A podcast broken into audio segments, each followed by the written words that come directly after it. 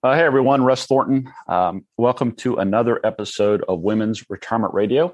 Uh, today I am joined by a longtime friend and colleague, uh, Brian Yearwood. Uh, Brian is my go to uh, residential lending professional for mortgages, refinancing, things like that. Um, I've used Brian personally. I've sent uh, probably, I don't know, at least a dozen, maybe more clients to Brian over the years. Um, had great feedback, uh, great experiences pers- personally as well. So, uh, Brian, welcome to the podcast. Thanks for having me, Russ. Good morning. Yeah, why don't uh, you know? Clearly, you and I have known each other for a while now, but uh, for those that aren't familiar, why don't you uh, introduce yourself? Tell us a little bit about who you are and what it is you do. I am, well, I've been in business for 20, my business partner and I started this 20 years ago this year. We're a mortgage broker. Uh, not many partnerships last 20 years. That's a lot of marriages don't last 20 years, but yeah, no, no kidding. Um, Congrats. Yeah, thank you. But I was in the wholesale side of this uh, for about five years ahead of time. Previous to that, I was I was and I graduated college with an accounting degree. So I swore I'd never do accounting again, and then I found myself right back in it. But um, it it, it has served me served me well in this industry. So it's uh, we're we're mortgage brokers as opposed to mortgage lenders. We're actually a licensed lender. That's getting pretty detailed, but we broker every deal we do because we've we've got the ability to shop with different lenders and find the best deal for for each unique individual. So yeah, that's a little bit about us. We just we uh we kill what we eat and uh two man shop and we've been doing this for 20 years and I think we'll do it till we die. Yeah, and I I was trying to think back um how long it's been since you and I first got in touch with each other. I mean, it's I, I got to think it's been 10 maybe 12 years, maybe longer than that. Do you do you even have any guess? I think it's been longer than that. And I was trying to think of that yesterday, how I came, how you came to me. I think it was either a mutual client or somewhere. And I, I kind of chuckled. I remember the first, the first deal I did for one of your people, you were, you, you were in touch with me more than they were because you wanted to make sure before you referred anybody, you were going to make sure it was done right. And, uh, and I appreciated that and knew, knew uh, you were taking good care of your clients, and I think that's why we've worked together so well over the years. But I, I, I got to think it's been 10, 13, 10, 12, 13 years. Yeah, I um I I think I I went back um and and was doing a little bit of uh, digging myself uh, ahead of this call. I think I found you originally through a group called the Upfront Mortgage uh, Brokers Association. Um, you know, that's it. Uh, that that's exactly it. And I'm I'm looking now in my records. I did your brother's loan in 2009, so we know it's been at least 12 years. Yeah. But uh, yeah, up, Upfront Mortgage Brokers was a phenomenal group um, that that that handle their business in a more transparent way. Now, I, I still get leads from that group from time to time, but it's been kind of deemed it's been kind of disabled because now the government requires that same kind of transparency and has for the last six or seven years. So what we felt like was important 15 years ago in how to run our business, everybody else got on board, and, and now we all are held, held to that same standard. So it was it was it was a good group for a lot of years. And and while the transparency has improved and maybe helped level the playing field. I want to I want to kind of hammer home something you mentioned when you were introducing yourself, and it's the fact that you're a broker and not a uh, a lender, uh, or or in my mind, what I think of as a captive lender. So um, uh, I'm probably oversimplifying, and you can set me straight here, Brian. But you know, in my mind, there are brokers like yourself who can kind of act as independent agents and shop around and look at different, you know, underwriters and lenders and uh, loan deals on behalf of your clients. Then there are maybe the more traditional type uh, lenders that work for a bank or for a specific lender, and they're really limited to whatever that bank or that specific lender um, has to offer or can bring to the table. Is that fairly accurate?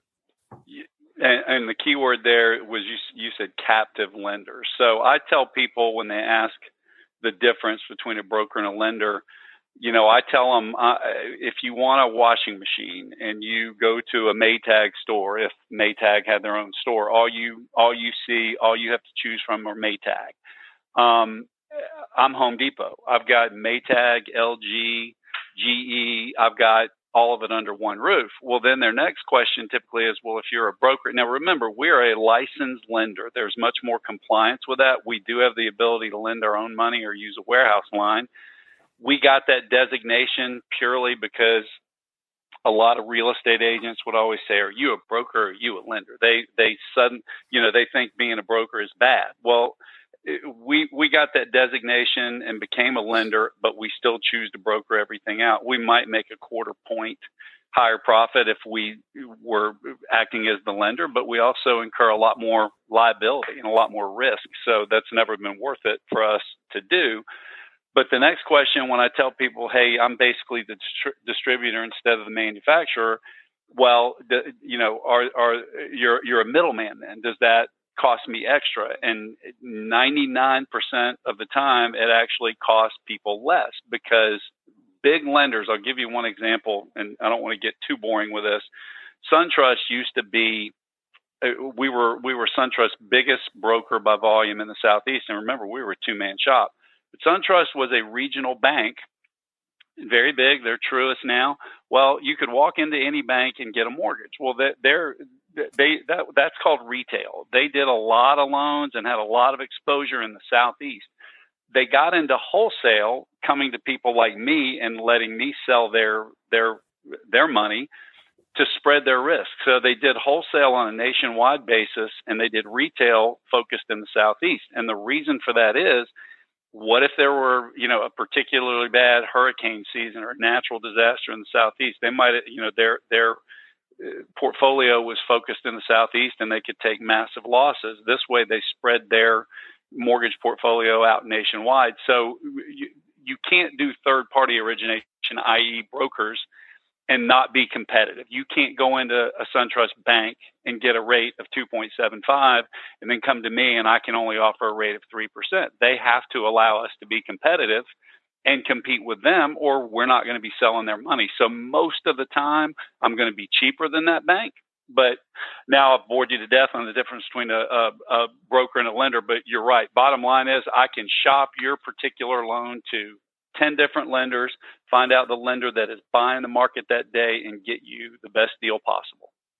Yeah. And I, whether you're talking about a mortgage or your insurance or other um, financial products and services i always advocate using a independent broker that can that is not limited to a single product manufacturer's inventory that can shop around and find the best solution for you and your situation uh, regardless of um, what that may may look like i just i think that uh, i don't think there's a way to eliminate conflicts that, agree. that certainly reduces them absolutely and you know and there are time to time i tell people you know with you know, for instance, jumbo products, super jumbo products, $2 million loans and above, there are going to be banks that, that focus on that and that cannot be competed with. And when, when I, when I get a jumbo deal, I want to know that I'm competitive before I quote that deal. There, there are, there will be six months throughout the year that a big bank will just own, own the jumbo market and destroy everybody. And there'll be six months out of the year where you know there where where my banks are competitive and and what I don't want to do is is quote something when I'm a half a point off so I've got a contact with the bank and I have him quote the deal and and if they're if I'm competitive I say thanks for the information and you know I tell the uh, quote the borrower my deal if I'm not competitive I make the handoff and pass that on to that person at that bank because they are known for being you know notoriously aggressive on their jumbo product for part of the year. So bank, there are some banks that will have some specialties, and and I try to steer people to that bank if I can't do it as well. That you know, I get paid when I do someone else's loan, but I build relationships when I help that person find the best deal possible, even if it's not me. Right. And just to clarify for our listeners, uh, can you uh, explain the difference between a what's a jumbo loan, what's not a jumbo loan, and and how does that impact pricing, loan terms, or does it? It does. So uh, a, a, conforming loan is a well, I guess the proper term is conventional loan. Fannie Mae and Freddie Mac, you've heard of the, those those agencies. Um, they set the conforming loan limit, and and right now that conforming loan limit is five hundred forty-eight thousand two hundred fifty dollars.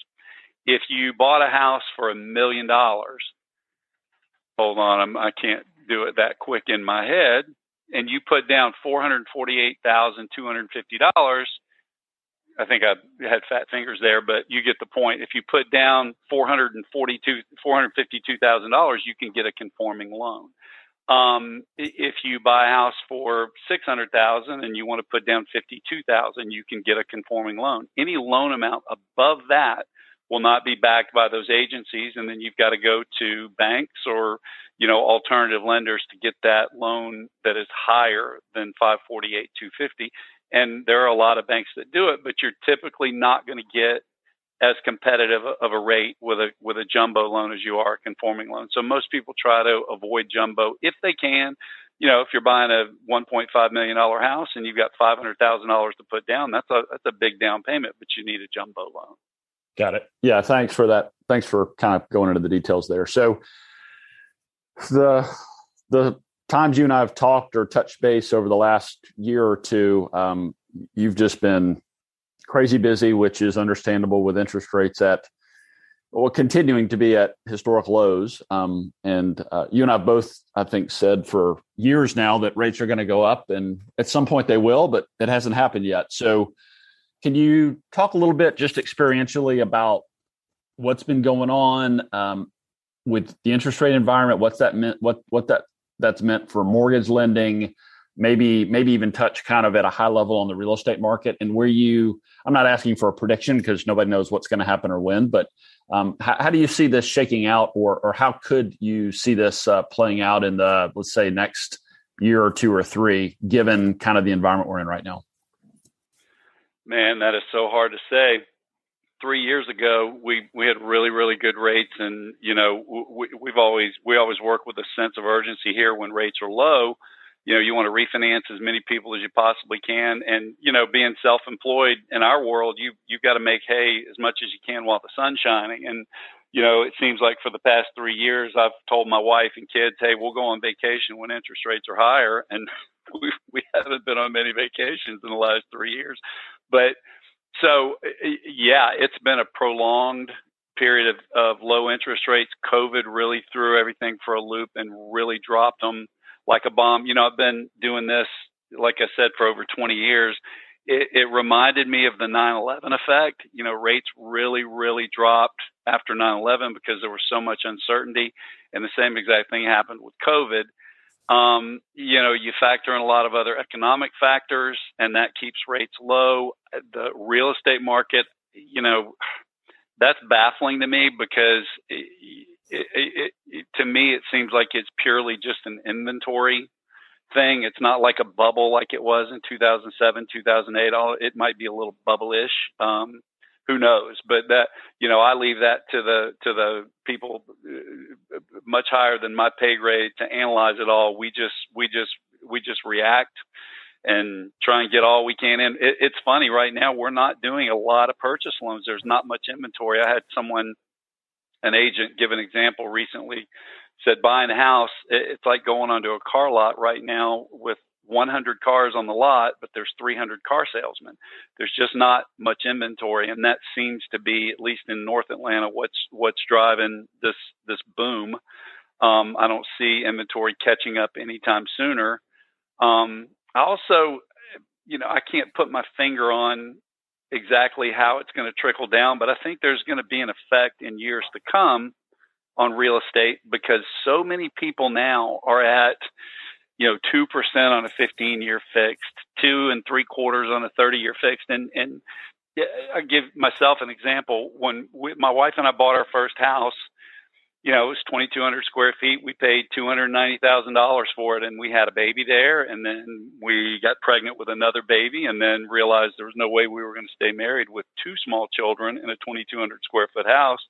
So we did the the move up. We sold that house and made about a fifty thousand dollar profit, and then we bought a more expensive house, which we're in still today, 21 years later.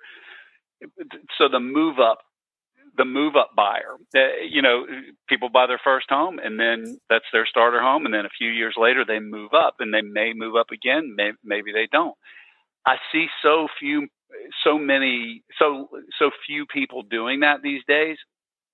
And I, I think it's going to be exacerbated in years to come because if you're in that starter house or maybe your second house and it's got some wear, you would normally buy another house. Well, what if rates are 6%?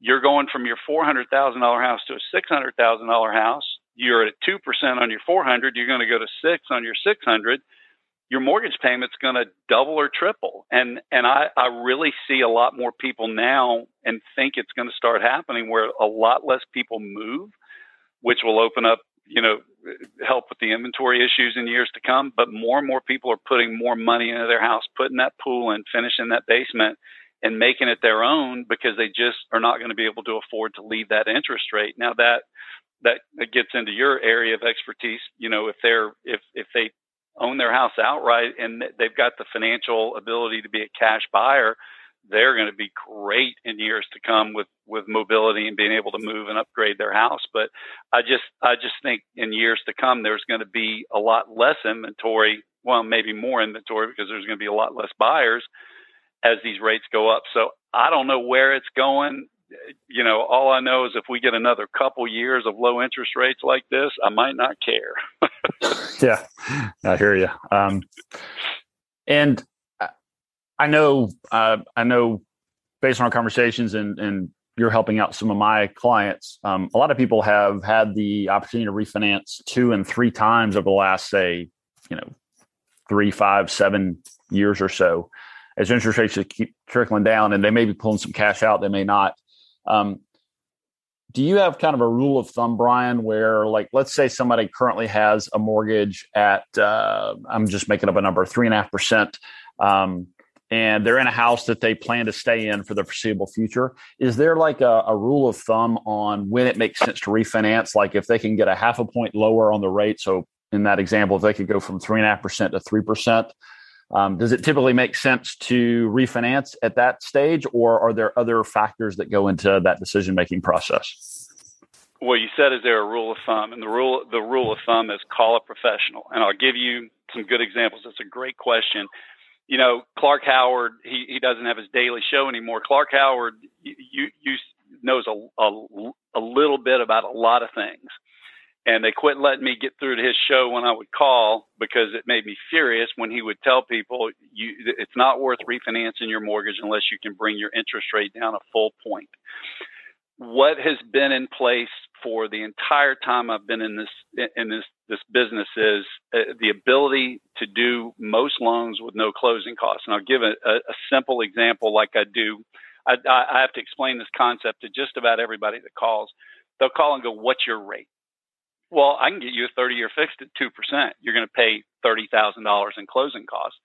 The par rate that the lender wants to get might be 2.75. And at 2.75, you're going to pay all your closing costs. Let's say $5,000. I can take, if I look at 2.875, that lender is going to make a little more money off that interest rate. A, a, a mortgage is nothing more than a bond, and they're going to yield more on that higher interest rate than they would at the lower interest rate. So they they they they will pay a premium for that mortgage. So and at two point or at two point eight seven five they'll pay a premium. At three they'll pay a bigger premium. And three and an eight they'll pay even bigger. Now it caps out at some point. So let's say I can do your loan at two point seven five with five thousand dollars in closing costs, or I can do it at three point one two five with zero closing costs and let's say that payment is $80 higher, okay? So I can save you if you take that higher rate, it saves you $5,000 in closing costs, but you pay 80, well, let's say $70 a month more. That's a more appropriate break even point. So 5,000 divided by 70 is 72 months. It's a 6-year break even, okay? So for most people, I present multiple rates and and I've got three conditions that I like to see met before I would choose that lower rate number one, do you feel like you're permanent? Well, I'm not permanent in my house. I, I've, my youngest graduates high school in 21 months, and we will leave his graduation ceremony and come home, and there'll be moving trucks packing me up because I will have mowed the lawn for the last time in my life. So I'm not going to be permanent. But somebody else, that the next house we buy is probably going to be my last house. So let's pretend, you know, we're two years in the future Are you going to be permanent? Well, for all that I know, yes. Number two, our interest rates are really, really low. And these interest rates today are really, really low. And number three is that break even point less than 60 months. Well, right now it's not. That break even point is 70, 80, 90 months plus because long term bond yields are better than short term bond yields. That's the complexity we don't need to dive into. But I try to present different options. So if somebody owes 500,000 and I can bring them down three eighths of a point with no closing costs, it's going to make sense. $500,000 times 0.00375 is about is almost two thousand dollars a year in interest. So uh, that's the way I look at it. I first do the math and see what a no closing cost loan would do, and if that moves the needle, then we explore those lower rates. Now, if you, I, I, I get these calls all the time. Somebody will owe sixty thousand uh, on on their mortgage. A you know widow, retired person, somebody that's been in their house obviously a long time. They never refinance, and they're at eight percent. And I'll spend an hour on the phone talking them out of refinancing because the the the lesser you owe, the more you've got to move that needle to make it make sense. So you know, I, I, I bet half the people that call me to refinance, I talk out of it. Um, I, I talk them out of it because it just doesn't make sense to do. There's a lot of banks that would be glad to talk you into it, but each one matters. And and if somebody's at 3.5 right now and they owe four or five hundred thousand dollars, and they think, well, rates are great, I just refinanced nine months ago. No way does it make sense. It probably does make sense. So, you know, I, I handle my clients a little bit different. I, I set a target rate for them, and if if rates drop to a certain point, I try to be proactive and reach out to them to say, hey, you know, there's there's something here. I think you can save some money but there to, to, answer your question there is no rule of thumb. It depends on how much you owe. And it, it, you a good mortgage professional can tell you in about two minutes if it's worthwhile to refinance but they they need you to have a mortgage statement in hand and it's an easy drill. And uh, hearing you explain that explain all that brian my you know my takeaway is beware rules of thumb. Um, it, it depends, and as you said at the top, it's that that's the benefit of talking to a professional, someone that's willing to take the time to kind of dig into your specific circumstances and figure out what may or may not make sense for for you given given where you're at given your your plans to stay in the home long term or not given the interest rate environment et cetera. So um yeah exactly. That, and you know there's a there's a lot of uh, there's a lot of people that call where it doesn't make sense to re- they're on a 30 it doesn't make sense to refinance to another 30 and we chat and we go and a lot of times they end up going for a 15 because a 15 is going to have a much lower interest rate um, and, and, you know I, i'm refinancing somebody now that's at 3% on a 30 year fixed you know they're going to two and an eighth on a 15 year fixed. That gets a little deeper into the financial planning side of what they're doing and you know uh, but but it, so if they're participating fully in their 401k and every pre-tax retirement option they have, you know, I have that conversation about a 15. If they're not participating fully in their 401k or whatever pre-tax plan they have, you know, and they want to do a 15, I, I discourage that a lot of times and tell them let's let's focus on that that retirement bucket because it pays off much better than the 15 year fix does. So so yeah, I delve into what you do a little bit, but I, I leave that to the professionals that know more than me. Well, and I, you bring up an interesting point. I mean, I, I know we just kind of dispelled the uh, the idea of of applying rules of thumb. Um, I think that the benefit of dealing with someone like Brian, or, or I'd like to think dealing with someone like myself, is um, having uh, having someone that's going to take the time and energy to learn about you, your situation, figure out exactly what what what you need and what's the best solution for you. Um, and when it comes to mortgage lending, like in I would say nine out of ten cases, I recommend that that my typical clients, who again are, are usually in their 50s and 60s, um, they're they're usually in or will soon be in kind of their forever home. Um, I usually advise them to go with um, either on a purchase or refinance to a 30 year loan, um, a 30 year fixed loan, because um, it gives them the lowest required uh, monthly payment. Um, with with the intention that they're going to pay more. So um, my thinking is, uh, and I'd, I'd, love your thoughts on this too, Brian. But my thinking is, for someone that that's going to buy or refinance a home, that's going to be in that home for a the foreseeable future, um, I'd say you know 10, 15 years or more. I like I like to see them go with a 30 year fixed. So they've got the lowest required monthly payment with the option that they can always throw more money at the principal if they're uh, willing and able to versus going with a, a 15 year fixed where they're locking in a much lower a lower rate but they've got a much higher um, required monthly payment so um, admitting upfront that it's going to depend on each person's situation um, what are your thoughts on that? Like going with a, you know, kind of going with a 30 year with the ability to pay more versus maybe a, a 15 year if they have the willingness and the ability to handle the the cash flow sure. difference.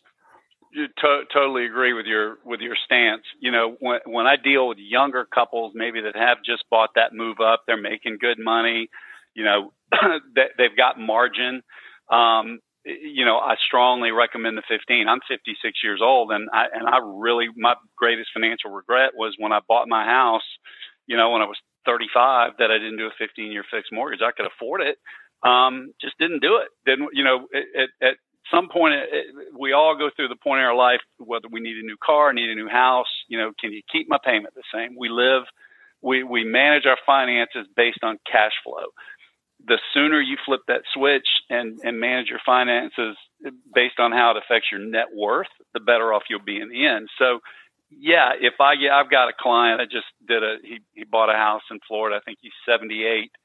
He had the money to pay cash. His financial guy want, didn't want him to pay cash because interest rates were so low and he, same thing. He wanted him to do a thirty, and and the guy said, "Well, geez, uh, you know, I'd like the house paid off. If you know, I'm not going to live for thirty years, I'd like to have it paid off." And, I, and we chuckled. I said, "Let that be your kid's problem. That doesn't need to be yours. You know, you're living on a fixed income. Why spend twenty five hundred a month on your mortgage? You know, when you can spend thirteen hundred a month on on your mortgage, and there'll still be equity left for your children, but it gives you a lot more to live on." it just depends on everybody's circumstance, how much longer they're going to be earning. You know, uh, I'll probably work another 10 or 12 years. So if I bought a house now, I'd probably go ahead and do a 15. If, you know, 10 years from now we found that permanent house, I'd probably, I'd probably do exactly that and do the 30 and let my ki- kids deal, deal with it when I got hit by a bus one day. So it depends on everybody's circumstance, but the younger they are, the more I try to, I guess, push them a little bit towards the 15 because the, you know I've never done a 15 for anybody and, and had them regret it. Yeah. Yeah, so yeah. I, depends on depends on the circumstance. But the other the other issue right now with that, Russ, the spread between a 15 and a 30 in a healthy market is typically a half point, sometimes even less. So if you do the 30 and you can do it at 4%, you might get a, well, let's use today's numbers. You can do it at 2.75. You might get that 15 at two and a quarter.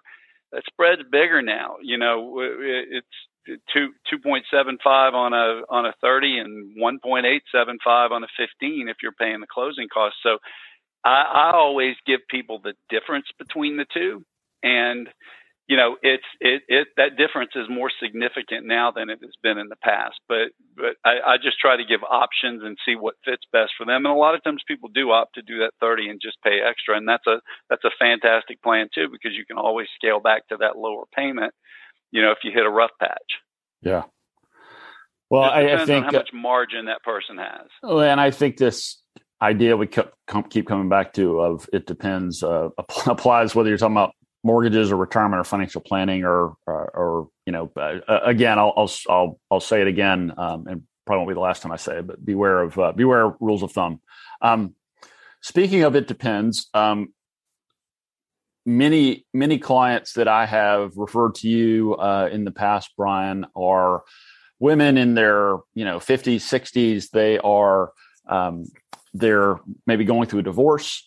Um, and let's say they're awarded the marital home. So um, they're married, they live in a home, they get divorced, and they have the option to keep the home that they've been living in.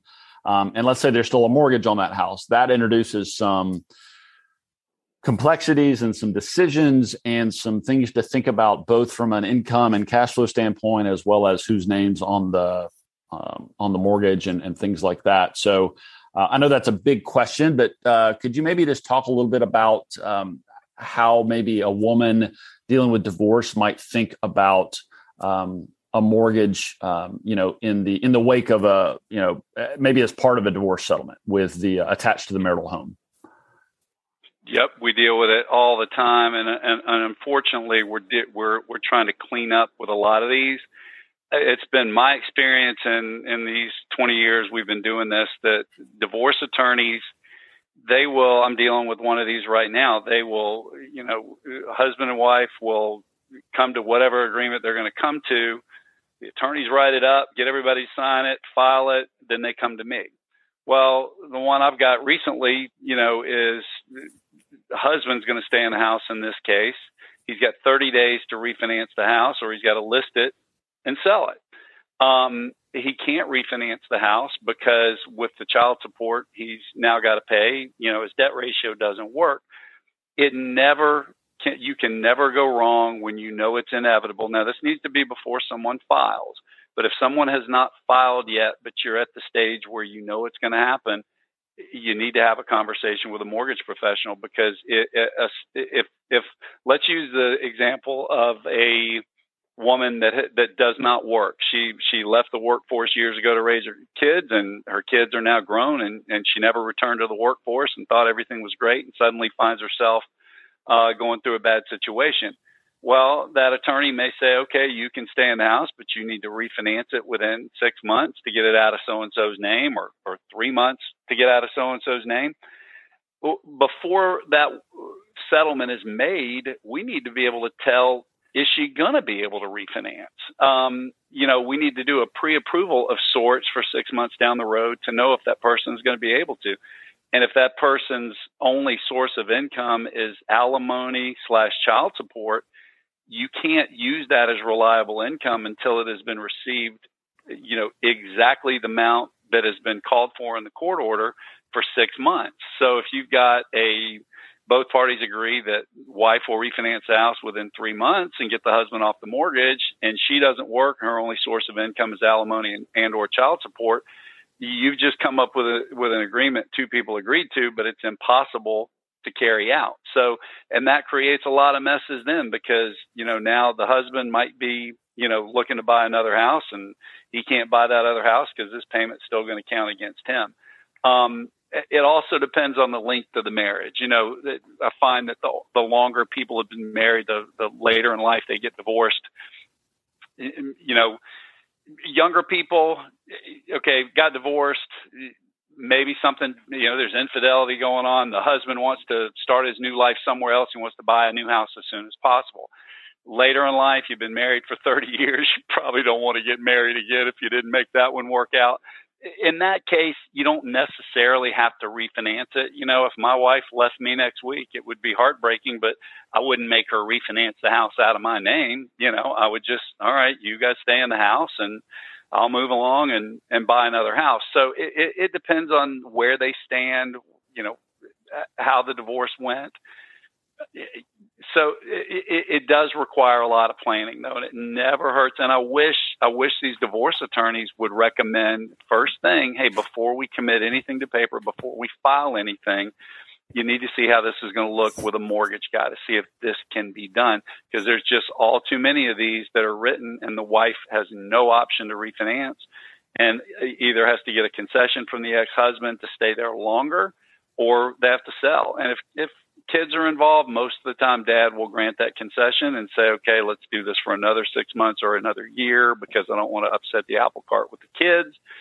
But it just depends on the situation. It is always, or it's never going to be wasted time to talk to a mortgage guy for 30 minutes before you go through with it. Yeah, that's a, that's a great point. And, um, I, I could make the same argument when uh, when I've seen kind of the aftermath of some um, some divorce settlements with regards to investments and accounts and things like that. But um, with regard to homes and uh, mortgage uh, mortgage balances and things like that, um, yeah, there's if you if if you're listening and you take nothing else away, there are a lot of moving parts there. Um, it makes uh, a whole heck of a lot of sense to talk to someone like Brian to kind of get a lay of the land before you get knee deep into a an emotional uh, divorce settlement negotiation.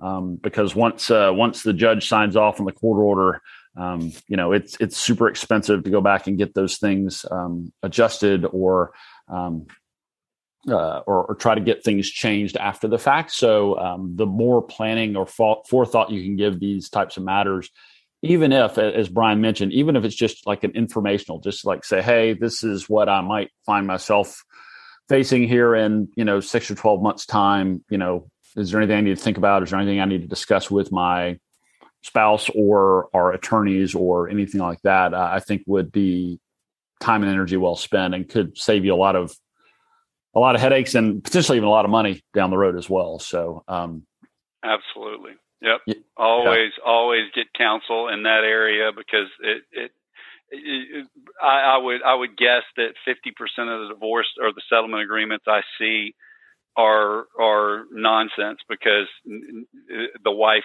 cannot qualify for a mortgage and it, it, was just written that way. You know, these divorce attorneys, people are trying not to spend a ton of money. They're trying to do it amicably and use one attorney. You know, they want to get this, the attorney wants to get the agreement written and signed and filed and move on to the next one. So it, you, you gotta, you gotta do a deeper dive to make sure you're, you're not stepping in, in deep water. Yeah. Yeah, exactly. Uh, a moment ago, you mentioned that you might you know work another 10 or 12 years i'm curious since a lot of what i talk about on these podcast episodes with folks like yourself ties back to retirement um, specifically as re- relates to women but but also just retirement generally. So uh, so if you've got another 10 or 12 years in you um, what is what does retirement look like for you and, and your your family brian? Have you thought that far down the road yet Oh, oh yeah. As you get to be my age, I'm a little bit older than you. As you get to be my age, you start thinking about it. But re- that that that was a little tongue in cheek. Ten or twelve years. I, I am. Um, I don't think I'll do well with retirement. I'm like a toddler. I need structure. and if I, you know, if I have a long weekend, it's bad enough, especially this time of year. You know, a lot of golf, then hunkered down for college football, and that's eight hours in the same chair. But I love it. But um, yeah, I've got to have some structure. So I think retirement. I, I do think I'll be doing mortgages till the day I die. Um, but retirement for me is probably scaling back, getting an assistant, because you know, like your business, Russ, we, we work years and years and years to build a book of business. So you know, our phone rings from referrals. So it, walking away from that, you know, it, it, it you, you can't ever go back to it. So yeah, I would probably hire someone that, that wanted to learn the mortgage business, someone that would handle my clients the way I do, but I would still stay active. You know, and my goal is to not touch my retirement and, and hopefully one day leave a legacy for my kids. Who knows if I'll be able to work that long, but boredom doesn't work well for me. I need some structure. Well, and is it hearing you put it in those terms? Is is it fair to assume that you uh, enjoy enjoy what you do, enjoy the the mortgage business and, and working with your clients? Oh, absolutely. It's such a it's uh it's such a relationship, and I, and I, and I've developed so many friendships. You know, I, I, I know I've done your loan, your brothers, and a lot of your clients. I I, I spent years. You know, we had 31 loan officers at one point, I, and I realized I didn't like managing. I wanted the relationships. I went to every single closing I had as long as it was in within a even a two or three hour drive. Well, COVID happened, and for the first time in, in my career, I was not able to go to closings, and it tore it tore me up a little bit. I, I going to closings cements that relationship. You, it's a very intimate transaction that takes about a month to do you get to know somebody quite well and then at closing you actually put a name with the face and you you really you know ice down that relationship and and that's hopefully a relationship you've created for life. Well suddenly we couldn't go to closings because attorneys wouldn't let non-signers in the room. Boy i found out you can be a lot more productive not taking nine or ten hours of your week attending and driving to and from closings and you can do a whole lot more volume but i do miss that you, you know, you're not, maybe you are cementing that relationship. I don't know. Only time will tell. But, but yeah, I, I've enjoyed the relationships. I'm now doing a lot of business for the children of past clients. And it, it just really, it, you know, we don't, not a lot of people have jobs that, that can be gratifying, especially pushing paper. I really get a kick out of a long term client that I've had 10, 15 years calls me and says, Hey, my son's buying a house. I told him I'd help him with the down payment, but only if he comes to you for the mortgage. And then I can get my hands on that kid, start trying to help them, you know, I go way deeper than just the mortgage. We we get into spending and some Dave Ramsey principles, and I really do enjoy creating those relationships and working with people to try and make their life better. You know, that if somebody had gotten hold of me in my early 30s, you know, I'd probably be able to retire right now. So, so yeah, I do enjoy what I'm doing. I do, I, I do feel like this is this is the way I serve. Um, and, and therefore I'm not afraid to tell somebody when they're doing something bad either, because I'm not worried about doing that particular loan. So I've really been blessed with what I do for a living, and my only regret is I didn't do it 20 years earlier. Well, I, I appreciate you sharing that because I think at the end of the day, I mean, so many people I, I think see retirement as this finish line and they just want to be able to stumble across the finish line and get out of work that they don't enjoy or, or maybe they find just like soul crushing or, or, things like that. Uh, not only are you self-employed, which gives you um, while while it sh- puts a lot more burden and responsibility on your shoulders, it also gives you a lot more flexibility. But you're self-employed doing work you you love. So um, I, I I think it's interesting that um, I think it's a great opportunity that you get to um, make a living doing well, doing something you uh, do, doing good by people, but doing something you enjoy. Because uh, you know, as long as you're not killing yourself and you can strike and maintain some, you know, some level of work-life balance. Um, and you talked about, you know, scaling back in the future. Um, you know, why, why would you stop? So um, I think I think yeah. that's a great I think that's a great uh, perspective on retirement. And um, as I talk to more and more folks um, on this podcast and elsewhere, um, I continue to see just this idea of uh, retirement where you retire and just sit on the couch and watch Prices Right or whatever. That that seems to be uh, increasingly a thing of the past. So I, I think uh, I think that's a refreshing perspective, and I, I appreciate you sharing that, Brian. Um, Glad to do it. Yeah, anybody that can can can. It's not really retirement if you enjoy if you enjoy what you're doing. You know that that that's where I'm so lucky. I do not ever hate going to work in the morning. Yeah. Well, and and yeah, if you if you really enjoy it, it's not you know arguably it's not even work at that point. I mean, it it is, but it's not because it's something. I'd I'd still rather be on the golf course or at the lake, but yeah, for as far as work goes, this isn't too bad to have. Yeah, so, listen, this has been great. We've covered a lot. Uh, I, I, appreciate you sharing your expertise and your experience uh, in the uh, mortgage uh, and residential finance business with our listeners. We've covered a lot. We could probably continue to talk for another hour and, and not uh, not have any trouble doing so. But is there anything that I didn't ask you that you wish I had, or is there anything else you wanted to cover before we kind of wrap things up today, Brian? No, the the only thing I tell people is, you know, don't don't sell, and you, I'm sure you tell them the same thing. Don't self-diagnose because so many people eh, don't think they need to refinance or Eh, think they need to refinance, but they don't. You know, I, I play a lot of golf at my club, and you know, I'll meet a new, get put with a couple of new guys, and somebody says, "Oh, you're in the mortgage business, yeah. You know, what are rates doing these days?" And I tell them, they're like, "Wow, I didn't know interest rates were that well." I I think your mortgage guy shouldn't just be the bank, you know, some nameless, faceless person at the bank. It ought to be somebody you can check in with once a year, even just a little email to say, "Hey, I hear rates are really, really low." Do I need to be looking at this? Hopefully, they're being proactive with you, but I, I would encourage people to make that relationship a bit deeper than just somebody you know, doing one transaction and then, you know, kicking the can down the road. Make them consider them like your insurance agent or your financial planner. You're gonna have a lot less contact with them, but somebody that you can check in with. And and I would I would put it in my calendar once a year. Hey, check in with so and so, and you know, make sure I don't need to do anything with a mortgage. You never know. And I, I think that just reinforces what uh, the an important word you've mentioned many times throughout our conversation, which is relationship. It it it. I can speak personally uh, having worked with you and having um, worked with you on behalf of um, my clients over the years that you don't look at a mortgage as a transaction, but you look at it as an opportunity to build a build a uh, an ongoing relationship with uh, with someone. And you've shared some great stories throughout our conversation today, which I, I think uh, reflect that. So uh, I think that's a I think that's a great phrase. Your mortgage is one component of your overall financial picture, and a lot of times people don't look at it they look at it as a product and not as a tool. So yeah, you uh, that's why it works well. You and I working in concert with your clients because you know we approach it a little bit different. So yeah, look deeper than just the surface. Yeah, absolutely. Um, clearly, if if someone listening uh, wants to talk to Brian, um, you know, get in touch with me. I'm happy to connect you, as I've done many many times in the past. But uh, Brian, if someone listening wants to reach out to you direct, what's the what's the best way for them to get in touch or to learn a little bit more about who you are and what you're working on?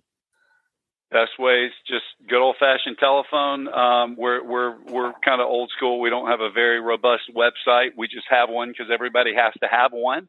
I like a conversation. Uh, my phone number is 678-992-7100.